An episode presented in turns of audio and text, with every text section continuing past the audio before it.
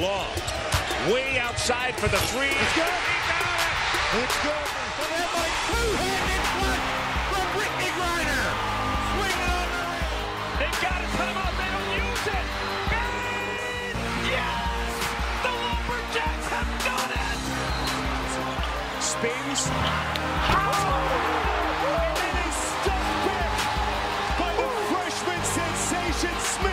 Perfect season for Texas. They finished 34 and 0. The number one ranked team from beginning to end, winning their first NCAA championship. Hello, everybody, and welcome to another edition of the Texas 24 podcast on the Dave Campbell's Podcast Network. I'm Matthew Bruni, and joining me to continue this preview series is Ishmael Johnson. Ish, how are you doing today? I'm good. The marathon continues, my man. Yes, it does. And uh, if you haven't already, check out our past podcasts. Um, at this point, we, we have Houston, Houston out, uh, West Texas out, and now we get into San Antonio, my native region. I'm Mhm. gonna I'm gonna put on Spurs hat while we do it. Oh Jesus! All There you go. where's my son's hat? I no, we don't need that. You know what? No, no. You know what? I'm. I'm. You, you did it. I'm doing You it. missed You you missed you missed the West Texas podcast. You could have. Oh, he's Knock my hat rack down. Don't care. You, I'm one upping you. You, you got the could have finals hat on. you, you could have done that during the West Texas podcast, but you didn't even think about it. So- No, no. I had to. I'm not. I'm refusing to to just allow the Spurs to take this over. So So, anyways, uh, yeah, we got UTSA, Texas State, and UIW. Um, three three uh great colleges from San Antonio and ish area. Texas State, obviously San Marcos, which is about forty five minutes north of uh, San Antonio, but a place that I've been to plenty, and a place Mhm. that Ish has been plenty. Oh, yeah. um, man, it's gonna be fun. Let let's get right into it. Let me get the timer going here. UTSA is gonna go first. Uh, let's see, six minutes for each team. For those of you who have not listened before, uh, we might go a little bit over it because Ish rambles sometimes. Oh, So okay. Yeah. Here we go. Six me on the minutes. Um, you. I want you to start with the UTSA one. Uh, men. Yeah. UTSA men. All right, go Yep. ahead. All right. So um basically it's interesting that to look at UTSA this year because the past couple years it's felt like they've been notorious underachievers. Um they are a team that had arguably the best scoring backcourt probably in the group of 5 uh on the mid certainly in the mid-major uh, level probably in the uh, group of 5 and they did not advance past the CUSA quarterfinals in any year I believe. So now Keaton Wallace and Jhivvan Jackson are gone, and their biggest returner is Jacob Germany. Jacob Germany. So basically, it, this this year becomes kind of a an interesting test study in what Steve Henson's doing, because long story short, the past couple years they've been great at scoring, terrible at rebounding, terrible defensively. And Jhivvan Jackson and Keaton Wallace both both play their parts in being terrible defensively because they're they weren't good defenders. But you would think sometime in there, and I think uh, Steve Henson also earned a contract extension in that early run. I think it was after Jhivvan Jackson's freshman year, I believe. Um, so they were invested in what he was doing, and at the time, it looked like okay, this is a program that know that has something cooking here, right? Up tempo style of play, high scoring, exciting guard play. Let's see where it goes, and it kind of didn't go anywhere outside of that. So now you lose that explosive backcourt. Your returning returning best player is a solid scoring big who really doesn't rebound that well, isn't that great of a defender, Nope. And you're kind of heading into an ultimatum year. So I'm look. I'll look. I have Steve Henson's records up. 14 and 19 his first year. 20 and 15. I think that was a contract extension year.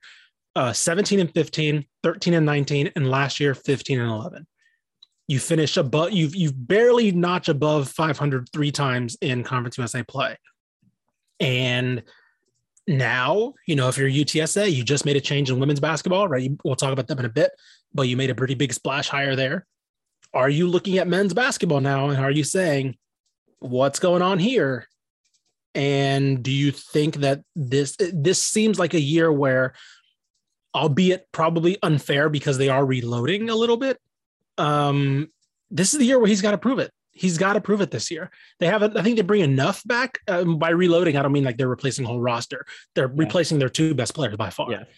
and they're returning everybody else. But the problem is everybody else wasn't that great. Nope, nope. I mean, the first thing I have written down, and th- there's a few things here. First thing I've Mhm. written down is what is this team's identity?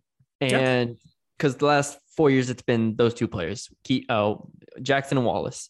Mhm. Um, it's been and I will say guys. the the thing that the thing that I think that they failed to replace from that first year, I think, was they lost. Um, I forgot the point guard's name, uh, Giovanni De Nicolao, who was an Italian point guard, and he kind of they had an undersized backcourt where Keaton Wallace basically played the three a little bit, and uh, De Nicolao was the playmaker. Yeah. And they never reestablished anybody else as that playmaker. I think he went pro in Italy or something. I think he left. and he could shoot.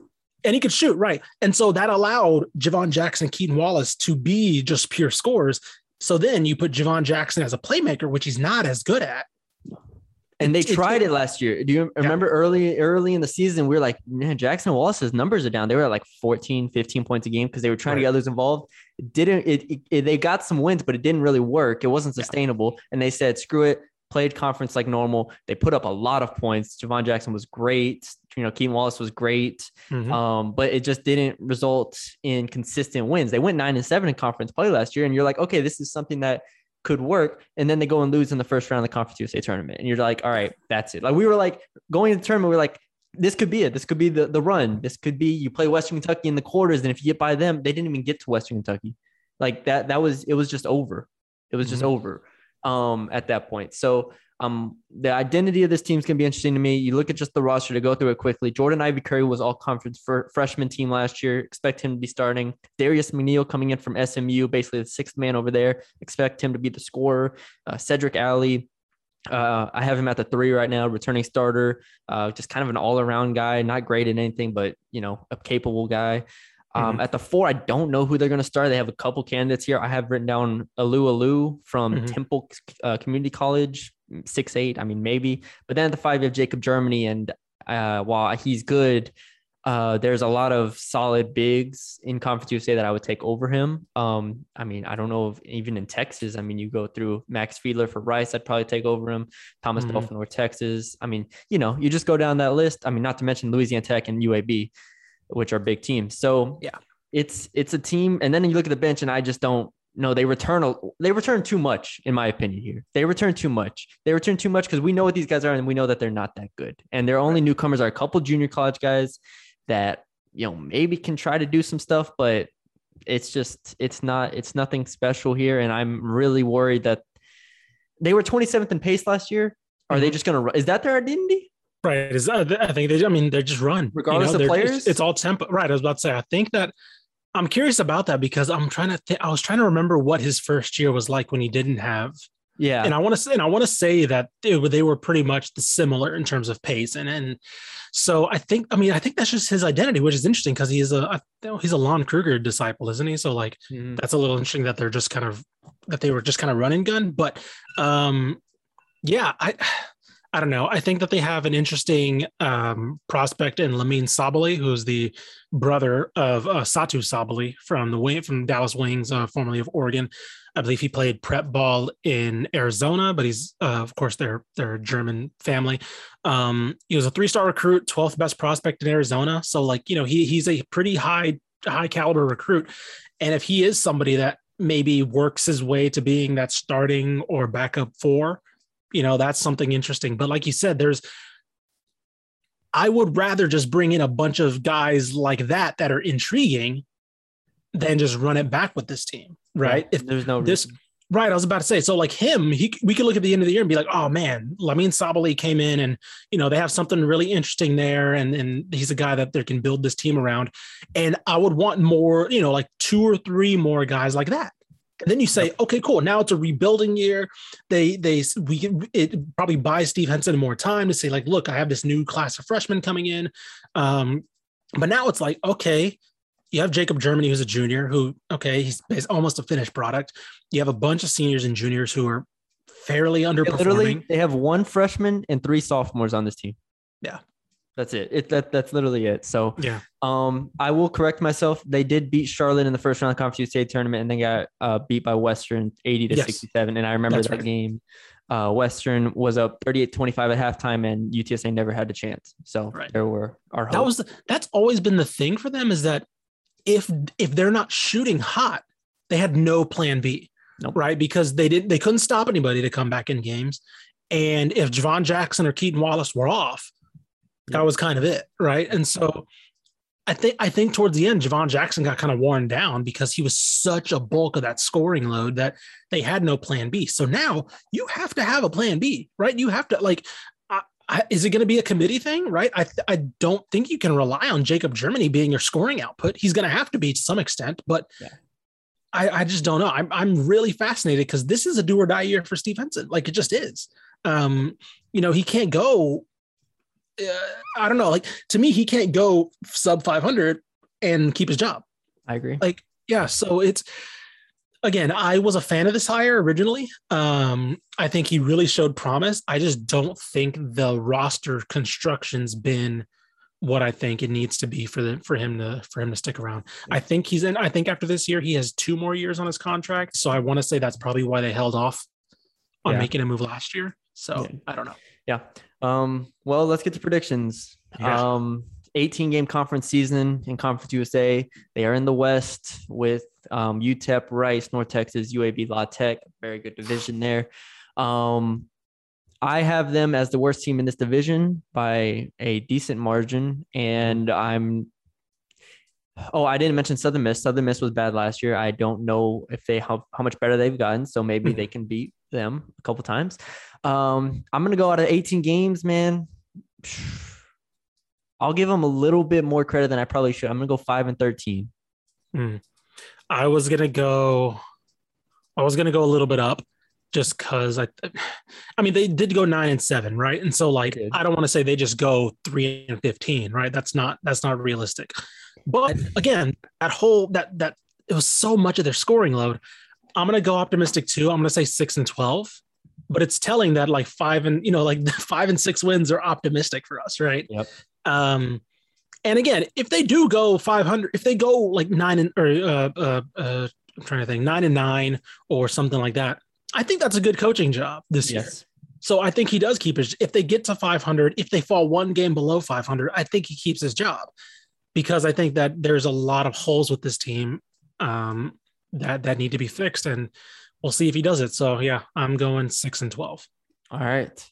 I have I have the document now. I was actually gonna send it to you. I never did, but I have Okay. now a running record of our uh, predictions. Nice. So, okay, This is good. we'll see how this goes. All right. Um, well, let's get to the women now. yes. six minutes, even though we went over it last for the men's, but six minutes starting now. Uh, last year, to quickly recap, they went two and 18 and 0 and 14 in conference play. Um, Karen Aston is hired as the head coach. Uh, obviously, a pedigreed past uh, history. Um, good connections to Jalie Mitchell at UNT. I saw a lot of North Texas people congratulating her as well. Mhm. Um, and then you look at the roster that she brings in, and it is a couple, a couple starters um, Mhm. returning, but then you get a lot of the transfers coming in. A lot of them are from the junior college ranks. Uh, a couple from there's one from Nevada, there's one from Lamar, uh, but then you have Blinn College, Coast, uh, Gulf Coast State, and Grayson College. You know, there's a lot of different pieces. It's a very new roster, and it's kind of something that Karen Aston can mold to her own liking. You know, Mhm. nobody's really going into this year expecting her to do a 180 and turn this into a eight and 10 team in conference play or anything like, like that, or nine and nine. This is a year where she can settle in and she can find her find her wits, figure out what she has, figure out what she needs, and go go into next year uh, with a better idea of what she can do in Conference USA. Yeah, I think so. I th- I like this hire a lot. I think that she gets a lot of she got a lot of criticism for what happened to Texas, and she wasn't bad at Texas, right? She just wasn't what Texas wants to be. Yeah. Um, she did. s- I, th- I think this is more her level. I'm surprised that she. I don't know if she just was turning down offers or if she got calls, but it is surprising that you know a pretty poor UTSA program is where she ended up because I think she is better than this in terms of where she could have probably gotten a job. I wonder if this was just something she liked the region, she liked the potential of this because, and I'm wondering if she's able to get a lot more cachet because of that in the program. So, you know, UTSA starting, they're quite literally starting from the bottom, right? This is a program Scratch, that's just complete been- scratch. complete scratch. This is a program that's been very poor, and they're bringing in somebody who has gotten it done at the mid-major level, right? Charlotte, North Texas. Even if she got to an Elite Eight, she's got to Sweet 16s at, at Texas, obviously. Um, I mean, again, she got she got fired after 9 and 11, 19 and 11, sorry, at Texas, right? And so like she's not a bad coach. And so of course it's gonna be a rebuilding process. I think they're definitely gonna be better because I think just an influx of talent, immediately readily available talent. They can't And be worse. Literally, they cannot be worse. Like that is the other thing. The other, the one of the other big things is they're a pretty good rebounding team, and I think that if you take that foundation, they had some like I'm trying to look right now. They were 28th in offensive rebounds per game last year, right?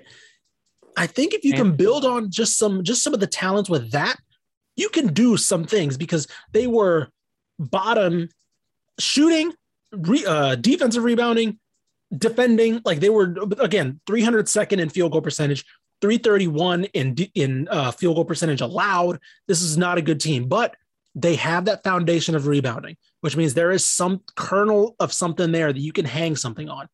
And so I think that there's something to work with.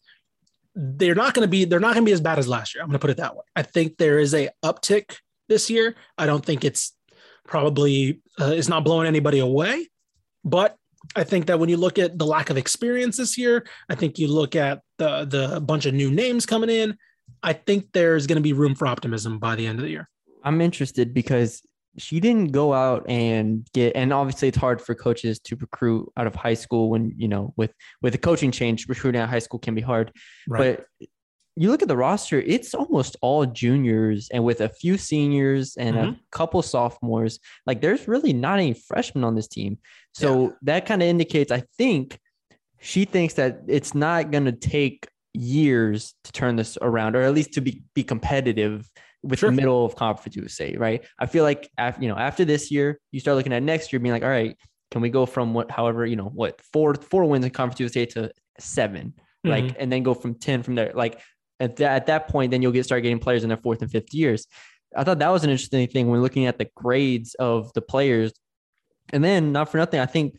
I mean, Jaden Pim- Pimentel, I don't know how to Mhm. say her name, um, five foot two, but I mean, an lockdown defender from Lamar basically started at Lamar every single game last year. You bring in that a little bit of identity and experience at that position. And then you do have your returners, like you said, at the rebounding. I mean, especially offensive rebounding. I have both their forwards being basically returners. Obviously, that could change. I don't know who Mhm. exactly is going to start, but um, you have a six-five uh, player in Elena Bland, uh, Blanding. Uh, so you have height there. Um, you have some 5'10 guards and wings uh, fr- uh, from Nevada, Lapre- Lapreza Johnson, a 5'10 Mhm. graduate senior from Nevada.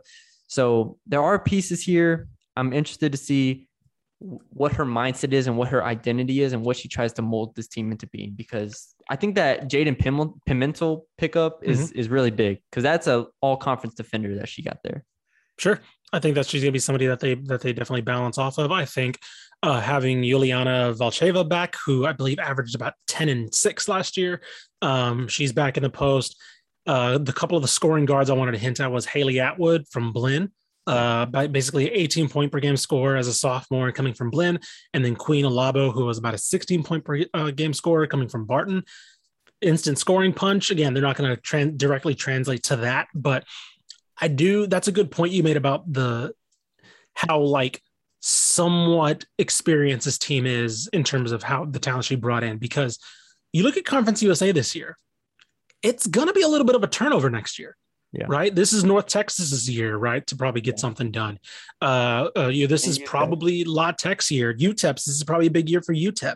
Um, Rice is obviously they're rebuilding as well, and so like it's gonna. I think I mean UAB. This is UAB's year too. So like, I think you look at next year, and if it is like a good group of juniors and seniors for UTSA that hover maybe around 500 this year, next year all of a sudden, maybe who knows? I don't know. Yeah. Um, I think that's a pretty smart smart strategy from them going for experienced JUCO players as opposed to like sophomores or something. Yeah. I don't think. Yeah, I don't think she took the job expecting to suck for three years in a row. Right. That's that's the thing. I think she's comes into this being ambitious. Not that any Mhm. coach goes into it expecting to be bad for a long time, but there's still Sure. you know strategies for everybody. All right, let's predict. Um, UTSA women, you can go first. This Ooh, okay. So let's put it this way. They are winning a game because they did not win. I believe they went 0 14 last year in conference. So first off, yes, they are winning a game. there you go. I think I'm gonna go with about four and 14. It's gonna be rough. Um, because I do think that the con- this year the conference is really deep. And that's my concern. Yeah, so that's going to be my only thing. I think four and fourteen is about. I, I I would not be shocked to see them maybe hover around five and 13, 6 and twelve. Yeah, Um, but I'm going to be a little bit pessimistic here and say that it doesn't all gel right away, um, and that they go about four and fourteen. yeah. It's it's hard to predict this team with so much turnover. Um, Mm-hmm. But we do know what the rest of Conference USA has, and the rest of Conference USA is, like you said, this is they're they're gonna get the best shots of every team because like they're not they're not gonna go into these games and be like, all right, it's just UTSA. Like if North Texas plays UTSA, North Texas gonna be like, we have to win this game because UTEP is a game behind us and we Mhm. can't lose it. Like so, sorry UTSA, you're gonna get your teeth kicked in here. Um, right. I I'm gonna agree with you. I'm gonna go four and fourteen as well. There you Alright. go. Four and fourteen for UTSA. Like the higher, just you know, year one. It's to be year Yep. one. for sure. All right. Next up, Whew. we got the school from San Marcos, Texas. Yes, sir. Produces only the best Dave Campbell's Texas football writers Oh, appreciate and basketball. All right. Texas State men, you go ahead. All righty. So uh last year 18 and 7, 12 and thir- 12 and 3 in conference. Obviously they get they get upset by App State who ends up I believe going to the Sun Belt Championship in the tournament Yep. up in overtime uh 76-73. But considering everything, right? They had a huge scandal with um uh Danny Kaspar prior to the season. He gets out. Uh he resign I believe is officially a resigning. He resigns. Terrence Johnson, assistant Terrence Johnson takes over. And like they they lose, I believe, to Our Lady of the Lake pretty early. So like things are looking pretty dire. And people are like, okay, well, what's kind of going on here? All of a sudden they just kick into gear. And they, like I mentioned, they go 12 and 3 in conference. They are instantly one of the hottest team, one of the hottest mid majors in the country overnight. And they return everybody. they basically bring back everybody. And I think that's the biggest reason for optimism is because they they almost lost Isaiah Small to the transfer market, right? He he went to the he entered the transfer portal, was was legitimately getting uh I believe uh, Jeff Goodman tweeted out, you know, Florida, Tech, Texas, Tennessee, right? There was legitimate offers. He decides to come back. Insane, insane coup. I don't I do I was talking to uh I was talking to Terrence Johnson at coaching school, and he was like, he he you could like I asked him about Isaiah Small, and he's like, Yep. he, he was like, he was almost physically wiping the sweat away, like, yep, we uh we held on to him. And uh yeah, a dude that just burst onto the scene last year is uh, uh from junior college, and they bring back basically that starting five. I know they lose um uh I believe it's uh, Alonzo Sule. Yeah. But that's their only that's the only starter they lose.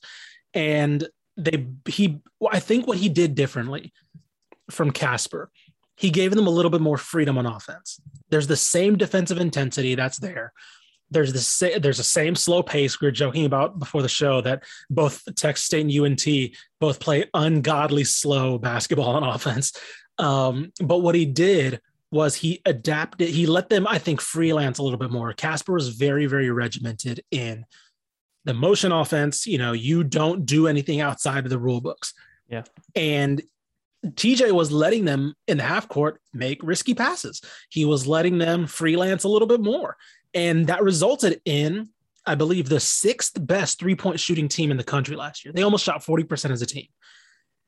And they still kept up somewhat of the defensive intensity, right? They sacrificed it a little bit, of course, because, Yeah. you know, they were, uh, they weren't getting as many turnovers. They were, they let their guard down a little bit.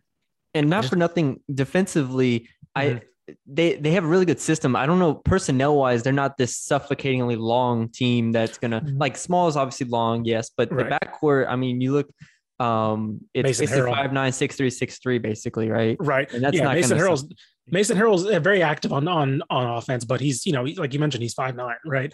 Yeah. Um, I know Caleb Asberry's back and Shelby Adams is back, but you know they're they're not huge guys, and so yeah, I think that TJ was of course rewarded with the full time job after the year. I probably should have gotten it a lot sooner than that, but um, I'm really optimistic for this. Um, I think this is a conference contender, no doubt. I think that considering where last year ended up, I think anything less than a good run in the conference tournament is a disappointment because I think they were caught off guard a little bit by a hot shooting App State team. Um, and a lot of teams were, like I said, they made they are making a championship run. Um, so yeah, no, I'm I'm totally excited, and I get why people are really excited for this team. I mean, you you say that it's the, the expectation is to at least make a good run. I mean, I think you got to win it. Probably, yeah, no. This, yes, I mean, at, th- at this point, By, I should say by that I mean probably making the championship game at the very least. Yeah, Like yeah, if they yeah. don't make the championship, you're like missed opportunity. You no, know, for sure, for sure. So yeah, no, that's that's I'm that's what I'm interested in. This is the now it's a pressure situation here. Now it's Mhm. expectations here. So if something goes wrong, it's not like oh this is a new coach, this is you know a different a new team ish in a way. This is Right. if something goes wrong here. And you lose two games in a row to someone you're not supposed to, or lose to back to back on the road somewhere. It, then you have to come together as a team, and that's where Terrence Johnson's going to be pushed to keep, keep the continuity, keep everybody going, and I mean, with this, so many seniors on this team and the starting lineup, Mhm. I'm not worried about that. Sure. But it is just the pressure of this is y'all's last year, a lot of y'all's last year. Mhm. You have to go win this thing. This is not negotiable to a degree. Like, and right. the I, I do have a couple questions here, and maybe Mhm. you can help me answer them. Um, they're not an overly big team, Yeah. even when you look in the front court, right? Six eight, six eight. They do have, I think, what is it, three six eight players and two six nine players. So that's not small Right. by any means. Um, But I mean, one of those guys is Isaiah Small, who's more or less a stretch. He's not really a traditional big. So Yeah, so that's why I'm interested. Uh, size wise, um, how they kind of compare, and the Sun Belt's not overly huge, so I'm not worried about that. Um, the depth of this team as well. We talked about they don't lose any starters. Uh, they do have a couple new guys in the rotation, I presume. Uh, Mhm. Ty- Tyrell Morgan, I think, should be in the rotation here, coming from jun- junior college ranks.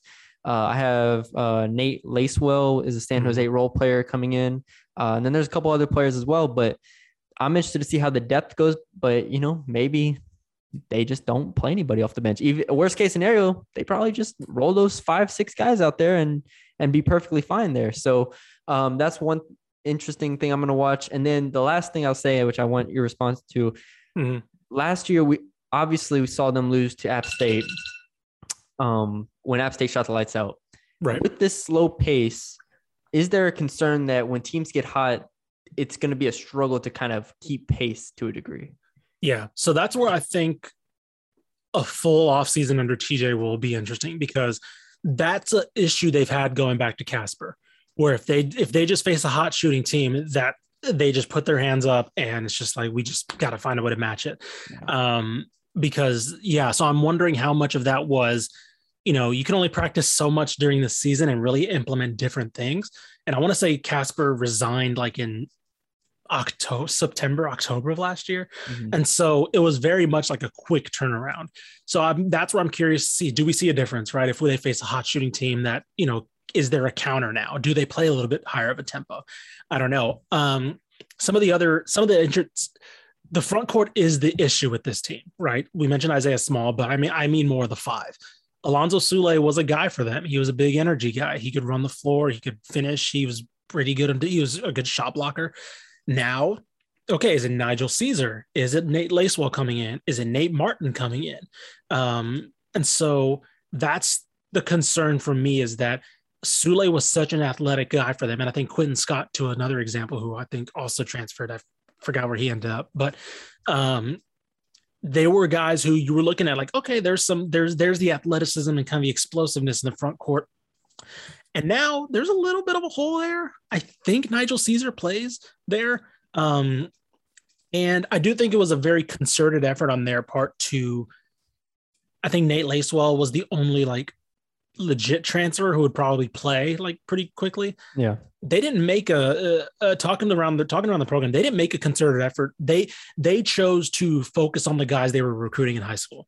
They the transfer market basically shoring up that Isaiah Small was coming back was their only concern, pretty much. Yeah. They didn't they didn't want to go out and get you know a bunch of guys that we've seen a lot of teams in the state do because they really wanted to stay committed to the guys that they liked in the recruiting rankings in the recruiting market. So that was a concerted effort. Will that backfire now that they do have a hole at the five? We'll see. You know, that I think again, when you're looking at this team, I think that's the biggest hole so far. Um, but yeah, other than that, I I'm I'm a huge fan of this team. I think this is as far as chemistry goes, this is probably the most cohesive team in the conference. And uh, yeah, I think probably outside of Georgia State, this is probably the favorite to win, I think. Yep. All right, let's predict. Um I guess I guess I'll go first since Go for it. it's your team. Uh uh, 16 games, 18 games. Uh, this is a 18 games. Okay. 18 games, Texas State. I I I really think that they're going to be better on def I mean better on both sides of the ball. I think they're going to be able to play with a lot of different teams this year. Mhm. Um I'm going to go I'm going to go I'm going to go 14 and 4.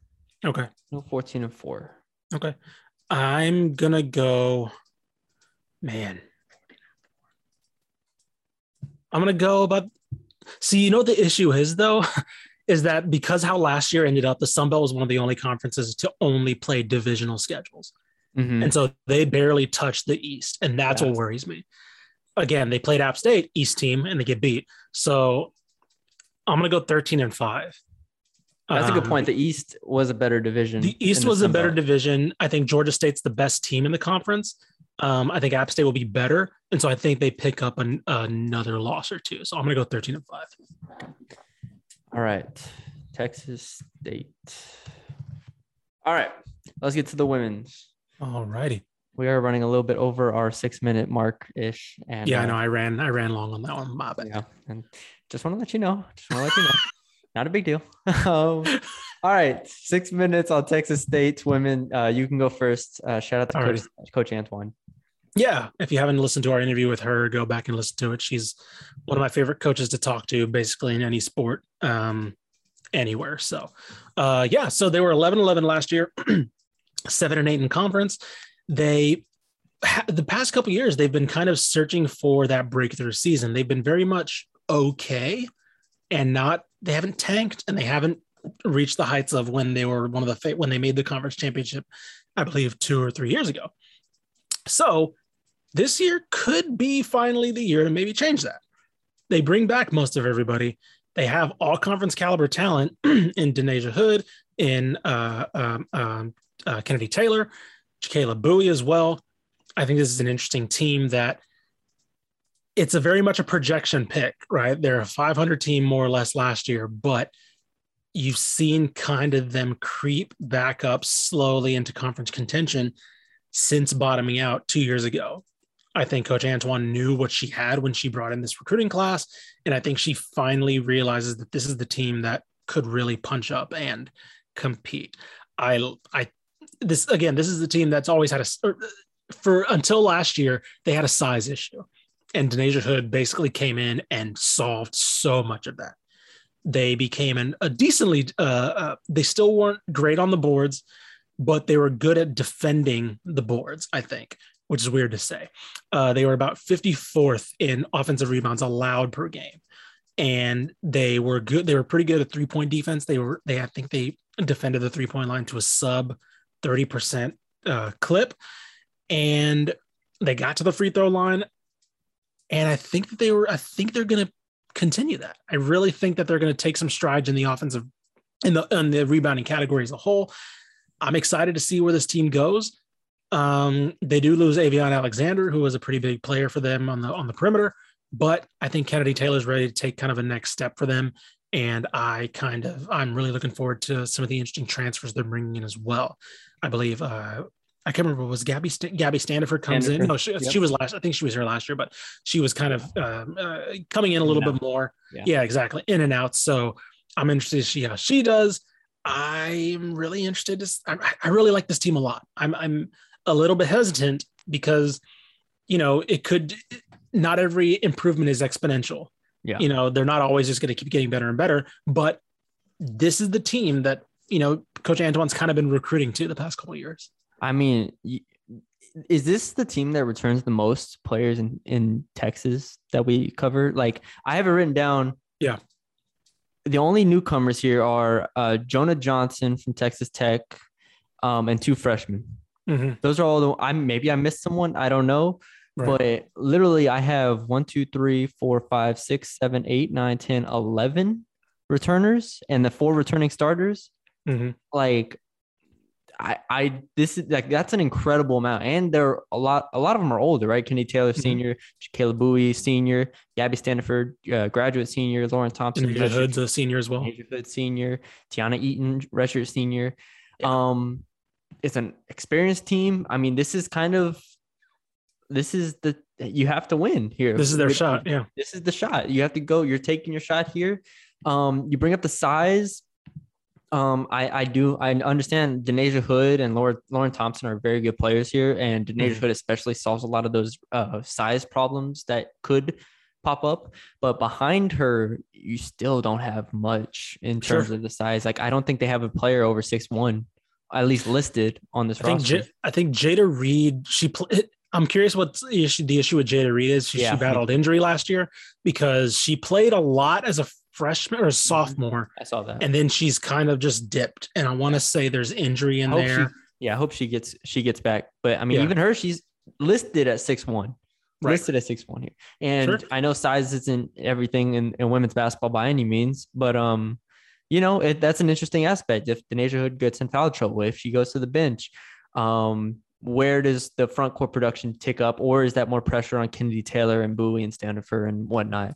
Um, Mhm. I will say they do have a lot of players at six foot one and five ten, like so. It's not a size problem across the board. It's just Right. I'm interested, and it might not even be a problem, but Mhm. you know, because they were able to rebound in areas, they were only minus one point one in the rebounding margin, but.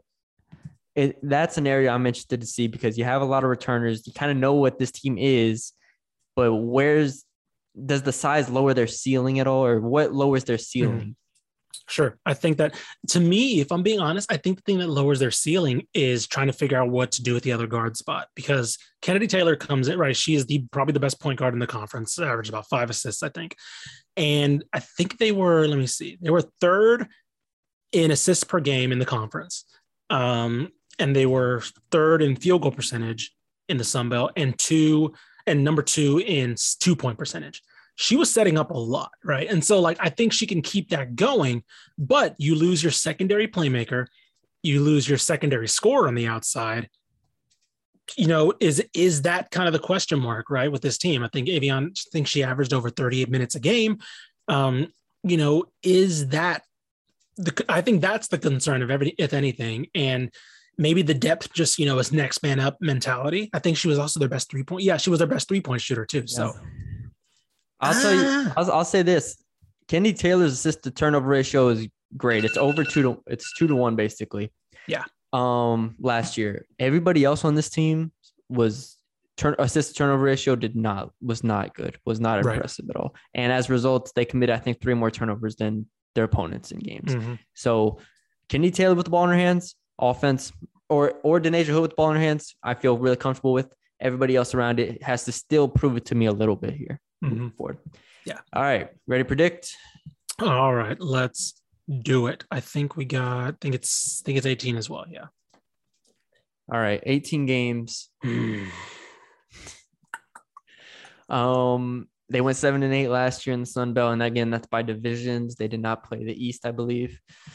So I'm gonna roll. I'm gonna go with a 10 and 8 pick for uh the women's basketball team at Texas State. Okay. Say you. So let me just say right now, they're going to lose two games to Troy because Troy is the fastest team in the country, and Texas State is not good enough defensively to stop to slow them down, and they're not. I don't as good as they are offensively, they're not going to be able to keep pace. So I think that's automatically two losses from the East. I think I'm going to agree with you. I think I'm going to go 10 and 8. I feel a little bit optimistic picking 10 and 8, but I feel like nine and nine is kind of a floor. Sure, sure. I, I, again, this is this is very much a. You mentioned it. This is their year, and it's also a team that, while we think they could be good, it's also a show don't tell kind of thing, right? Where it's Yeah. like, you know, you have a lot coming back, so now you know. The, conversely, the men have a lot coming back, but they also competed and were one of the top teams in the conference. Now it's like, okay, now the, these, this team has to step up a level to kind of reach where we're thinking that they need to that they can be. So Yep. All right. Incarnate word.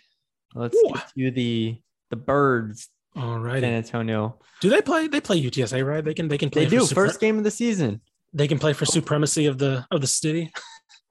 November 9th. um November 9th, I believe Let's it is. go. Uh, I will be tuned into that one. Texas State think- UIW, man. I can I can get my one UIW game for the game for the year in. Anyways, I really shouldn't say that when we're previewing UIW for anybody listening. Um, I love incarnate word. Here we go. Look at that, man. You're just slandering. You're just, Six you're just- minutes. six minutes. Six minutes. Uh, let me restart the timer. All right. Uh, Dr. Carson Cunningham going into, I believe, his third year. Mhm. Yes, I believe his third year. Uh, eight and fourteen last year, five and nine in the Southland Conference. Uh, no more Keaton Willis is the headliner. Really, um, goes to Louisiana Tech. Uh, 19 points per game. Uh, they do bring back Brandon Swaby, uh, eight points per game, and they add graduate transfer Johnny Hughes for 18 points per game from Mount Olive. And I Mhm. don't know what level Mount Olive is. I'm assuming it's a community junior college of some sorts. Um, but they were minus 3.7 the rebounding margin last year. Uh, they the number that really stood out to me, and for these a lot of these teams previews and stuff, first thing I do is I go through the team numbers and just see what stands out to me about last year's. They shot 37.4% from three, Yeah. and their opponents shot 30.5% from three.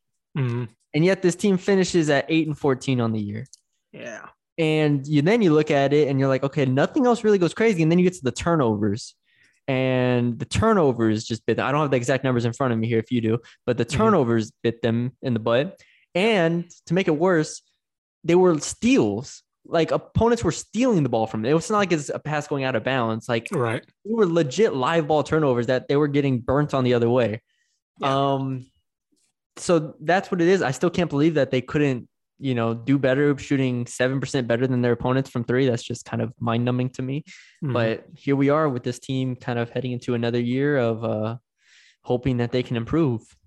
yeah, I think their their turnover percentage. So they were they their turnover percentage was twenty. Uh, they at twenty percent, which is two sixty two in the country.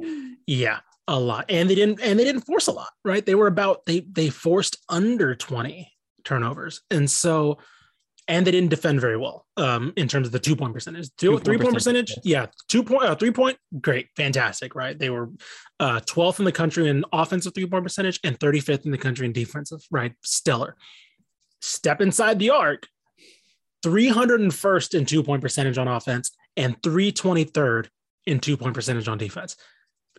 I don't know how that happens both ways, like how you can be elite and then just step inside and then all of a sudden you can't defend the post or defend the, you know, like anything. So um, they also couldn't get blocks. They only, I believe they had, they were at a 4% block rate last year, which is 330, 343rd. So again, there's stuff to fix, but there are things that were good, right? An excellent three point shooting team. And so, okay, but also Keaston Willis was a big part of that. Yep. He, I believe, he shot 37%. So is Drew Lutz a guy that can kind of up his up his up his ante, right? He- he's gonna have to be one of the one of the guys that kind of uh, lifts that load um, a little bit now. Uh, I believe they still have Marcus Larson, I believe. Um, is he I have the roster. here. Okay. Let me see. Um, I think Marcus Larson is still on the team. He might not be. I'm scrolling down right now. I do not see him, so probably not. But we haven't mentioned it. This is a different Southland, of course. That's always like the biggest X factor.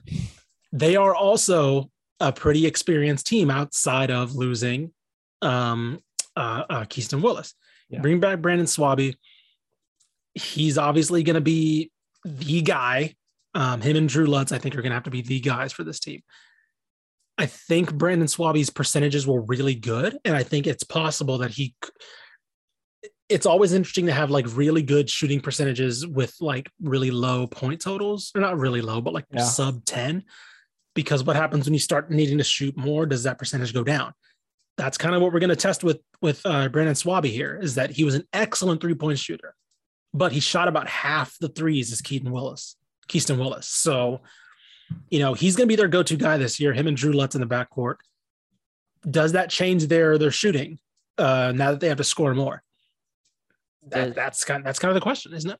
it's there's a lot of questions. Mhm. There's I I um am interested to see how they stack up against Texas State because I'm worried Texas State will just suffocate them and uh, make them shoot bad threes. Um, you know, does your identity change when Keaston Willis is gone? Because he didn't just shoot the most threes on the team; he Mhm. almost shot twice as many threes as anybody else on the team. right. Like I said, yeah, Brandon Swaby had like 70 and he had like 120 or something like Yes. that, right? yeah, he had 112. Uh, second was uh, Logan Bracamonte. I don't know however you say that. Had 90 three pointers taken, and Oh, then after geez, that, it was below 70 for two players, and then nobody else basically.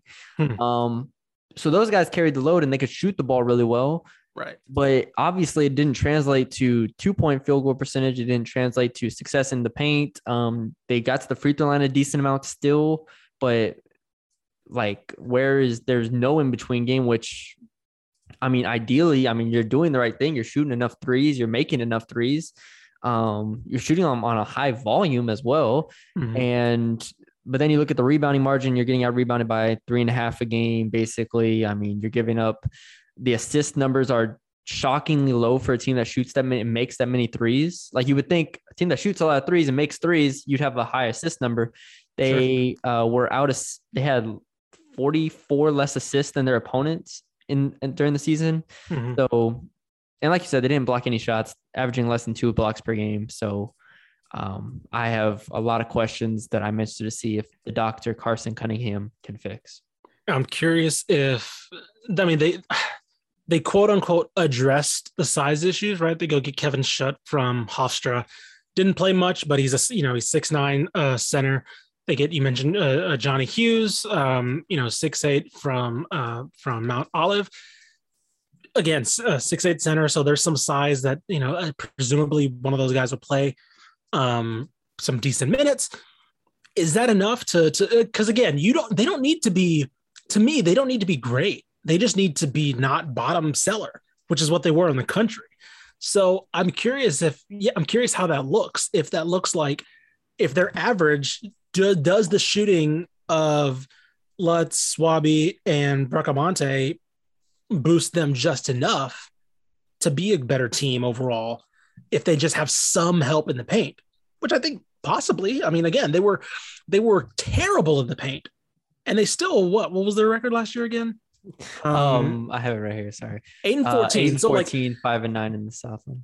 again that's okay five and nine in the southland that's solid in the southland when you when you consider they were an awful defensive team right Yeah. so i don't know keaston again there's the there's the kind of the intangible thing of like what does keaston willis what does this team look like both offensively and defensively without keaston willis on the perimeter but i don't know it's a weaker conference too Much weaker conference. Much. I mean, we talked about it. Uh, what was the last podcast we did on it? Uh, Tarleton State. mm-hmm. We talked about it at length. I think Houston Baptist as well. Um, you know, you got to worry only about Nicholls State, Houston Baptist, McNeese State, A&M Corpus Christi, Southeastern. Mm-hmm. Um, you know, that's basically the Southland for in, in short.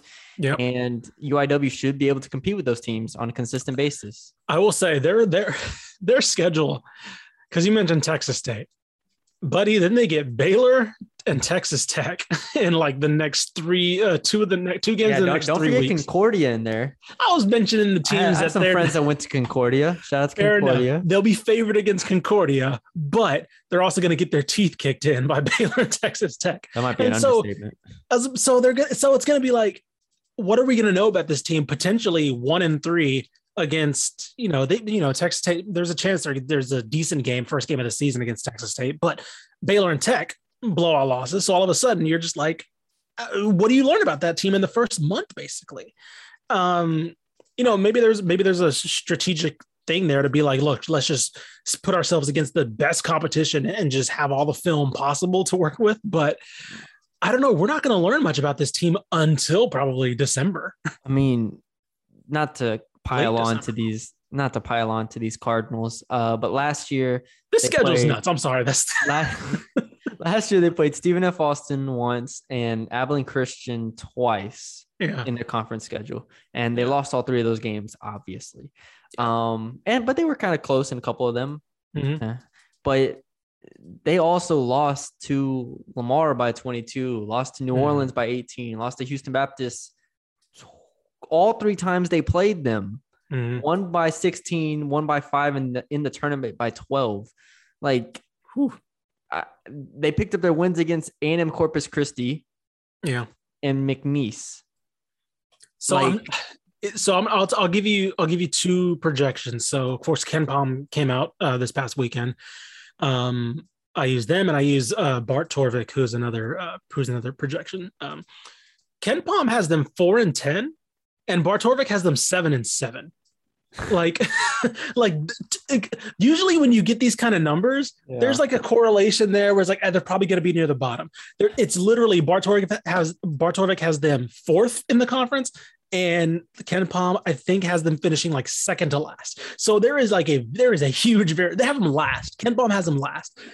Uh, There, not even the numbers can agree on where this team's going to fall. Nope. But um, last thing I will say, uh, Yeah. They need to the, the roster. If you look at the roster online, uh, they need to they need to get a better flash behind the damn camera because these things are dark. Have you looked at them? I have like not. just pitch black Why are, you, why are you attacking our uh, our SID friends? I was like, look at look at Kevin shoot. Look, where's Why the you- flash?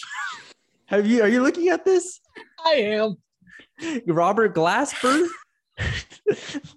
Like, what- did they not have a flash available? Leave our SID friends alone, man. Hey man, I hold this program to a high standard in the city of San Antonio. Man, we need to buy these guys a flash. Get them a flash. All their photos look fine except for like those two. it's just weird. It's just uh, Uh, when I went through the roster, I was just like, it was like one in the morning because that's just when I prepare for these things, and I was just like, you're like squinting. they, they had it on. the night- They had it on night down? mode. They had it on night mode They had for it you, on so you wouldn't hurt your eyes. the first thing I wrote down was, can we buy these guys a flash? All right, UIW men's. Uh, I'll go first. Yeah, There's 14 game schedule. You said fourteen. Uh, yeah. one four and 14. Man, okay. I'm just gonna Four to four and ten. You mean 14, four and ten. games. they find a way to lose 14. I was about to say, damn, you're handing them four more losses. Don't ask me. I'm gonna go with six and eight. I'm gonna be on the more optimistic end. I think that their conference does play into their uh, play into their hands a little bit. So anyway, they're closer to where you're from and where you live, so they're gonna come get you if they uh, if, they, if they punch up above Right. four and ten. All right. Last but not least is the UIW women's. Um, hold on, let me pull my tab up here. I have too many tabs open. I'm sorry. I know this is, this is one of these previews are nuts this way.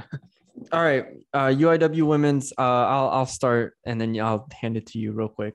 Yeah. Um, UIW women's led by Jeff Dow going into his second season, six and nine overall, four and five in conference play. Um, I mean, I, again, you just look through the stats of this team, uh, and they were out rebound out rebounded by almost four a game. Um, but then you know they returned uh, Jacqueline Moore, twelve points a game, and Star Mosey, uh, nine and six per game, nine point six rebounds a game, and they add a six one four and Jamie Means from UL Monroe, who was in and out of the starting lineup over there. Um, I think there are some signs for this team to be better this coming Mhm. season, but I'm not exactly sure if those signs point to a big step forward. Sure. I think that's fair. Um, I think they were decently average last year in a lot of ways. Um, Decently average. All right. decently, av- you know, they were they were quite literally. I mean, you know, they go 500. I think their numbers nationally aren't, you know, not great, but you look at a lot of their conference rankings, and it's a lot of six out of 13, eight out of 13. You know, like it was a lot of that, and so defensively, you know, not good. Offensively, they shot they they shot a lot of threes. They weren't that great at them, right? I believe they were fourth. Yeah, they were, but they were fourth in the conference in three point rate. They shot I mean, their opponents, their opponents shot 27%. So I don't right. know. So it was like just nobody making anything. I don't know what the. Southland was looking like over there outside of obviously the good teams. Right. I mean, like that's the thing, right? They weren't a very good three point shooting team, but they were about middle ish of the country in rate. They again, thirty percent of their shots came from three, um, and they got. I, I think they got to the free throw line quite a bit. They were not good, basically at all uh, defensively, except for, excuse me, three point percentage. They were uh, they were pretty good, but They forced some steals too. To they did force some steals. That is true. Um, I think they were about uh, they were 92nd in the country. Okay, yeah, they did force them. That is a pretty good rate. Um, they but they got beat on the boards. I believe they were 296th in offensive rebounds per game, 215 in defensive rebound uh, rate. Not great, but looking at the conference, they turned. You mentioned it. They turned the ball. They they forced turnovers. They were that they also kind of turned the ball over a little bit. Um, I think there's some. With that being said, they managed an almost 500 record, right? That's kind of the interesting thing with what Jeff Dow did. So I don't know if that was just really good coaching and if just continuity kind of helps that and they step, they pick it up a level. And again, they benefit from hashtag uh, uh, different conference now. Um, I don't know. I think Jacqueline Moore is a is a potential uh, really good go-to player for them. I think it's great that they bring her back. So freshman year, anytime a freshman comes in and averages double digits on pretty decent percent shooting, right? 35 isn't Yeah. excellent, but it's not awful either. I think you have something to build on there. So Um, you look at the schedule last year, and they almost beat UTEP, lost by four to them on the road, which in the second game of the season, which is awesome. Yep. And then you go and beat UTSA, so battle San Antonio. You know, you win that one by six. Right. Uh, they don't play Texas State. Um, they have there's three different stretches of postponed games from last year's schedule, which also makes it Mhm. more difficult to evaluate this team. Right? I'm looking at it. There's four games in a row canceled, so they played the first four games. Four games in a row canceled. Played Texas Tech, get blown out. Next four games postponed. Play S- SFA, get blown out. Next Mhm. three games canceled. Play three games in a row, win them. Next four games canceled, and then they finish the season. And they there's like four or five games. They lose four of the last five games, and then they go in the Mhm. tournament and lose to Abilene Christian. So I feel kind of unfair saying that, you know, I feel like if this is a full season with this team, maybe there's some different outcomes here. Maybe that we get to see a little bit different of a team, but you know, it's that way for everybody in the country at this point. And this season is going to bring up um, across the board a level of consistency, a level of preparation that there, there wasn't last year across college basketball, men's or women's. So I think there is some talent here. You mentioned it, um, but and I think they do play. I have the schedule up right here for this year's team. They Mhm. play UTEP early in the first game of the season on November 11th. Yeah. On the road. So that's a good test for them right off the bat. And then they play UTSA again on the road, which same city, whatever, on November 21st. So you're getting a couple good tests early on with Texas teams to kind of gauge your talent level. And if they show out in those, then then you have my attention here. Because like I said, I what a weird year that is to to play through. Right. I think the other thing is that really interests me is outside of SFA, of course, they're blown out everybody, and Abilene Christian, they didn't get blown out last year, right? There's no like team that had their number, right? I'm looking at they lost by four to Lamar, lost by two to Corpus Christi, lost by their biggest loss, I think, is 11 to Lamar. Um, and then they lost, that was it. And then, of course, uh, SFA was blowing out everybody. But like out of the games they played in conference, and again, SFA is, you know, they're gone already. Uh, ACU is gone. So like, yeah, they're, they're, I think that they can compete with the teams that, that are going to be there because they, they've done it. The, their, their biggest competition that was kind of overmatched for everybody in the conference is gone. And so I'm kind of more optimistic looking at last year's schedule in that capacity. I'm more optimistic now, I think, than I think I was originally looking at this. You ready to predict? Let's do I'm it. feeling 14 great. Ooh, okay. I'm for it. feeling great. I'm feeling eight and six Eight for and six. incarnate word. Okay. Okay. Eight and Do- six. Do they take the city championship in against UTSA in week uh yes. in uh, on November 21st? Book it. I will not be there, but I will be there in spirit. okay. As Um, what, what was yours again? eight and six. Eight and six. Declan Moore is gonna carry this team. Okay. Eight- Okay. I'm ready for it. I'm gonna go with I'm gonna one up you. Go nine and five. Oh, let's go. UIW. Let's go. thought I was going. I thought I was going up, and he just comes and rains on my parade. I, I right. wasn't gonna go that high until I saw last year how they actually did in last year's schedule Yeah, in conference. Because looking at last year's schedule really kind of boosted me up there. Yeah. You know? And uh, you know, who who needs to rebound nowadays? You know, just just just play. rebounding's for nerds. Yeah. There you um, uh, let me real quick. Let's see. See now, look at their roster photos. Oh, yeah. Look at their roster photos. Look, Look, I'm at telling them. you, maybe them right Shut, now. maybe Look at them Shut right just now. came in. I, Ish. I look, but maybe Shut just came in on a bad day Look and it was them. like, oh, Look at them. yeah, that's that's a, You- they're all they're all perfectly lit. Yeah, a red backdrop, yeah, black good backdrop too. uniforms. Woo. I'm telling you, maybe Shut just came in on a day. It was a bad day, and so it was like, oh, Flash wasn't working right. so- Photographer got stuck in traffic. They took it with their iPhones, man. That- usually, all right, just hey, been there, been there. we got to make this work. oh man, shout out UIW's um, SIDs. yes. Anyways, all right, let's wrap this up. This has been a good podcast. Um, got done with San Antonio region. Uh, next up, we will have DFW one coming up. Uh, T- Mhm. TCU, SMU, and UTRGV, which RGV is not uh, in I was about to say we but- we took some editorial liberties with that. you know, if you look hard enough, you know, you can connect connect the two. They got a dude from DFW on the team, right? Yeah, I, I mean, in theory, I should have put RGV at the very end, but screw it. Uh, RGV is in the DFW one pod, so check that out next. Um, check out our other podcasts if you haven't already. Uh, let us know what you think. Let us know your predictions. Uh, on Twitter at DCT Basketball. Um, check us out um, our site at Texas Basketball or TexasBasketball.com. Uh, follow Ish on Twitter, Ishmael R. Johnson. Follow me on Twitter at Matthew Bruni underscore so you can send us your opinions. Um, and yeah, continue to check out the content. We will continue to go two or three times a week for the season. So thanks for joining us, and we'll talk to y'all later.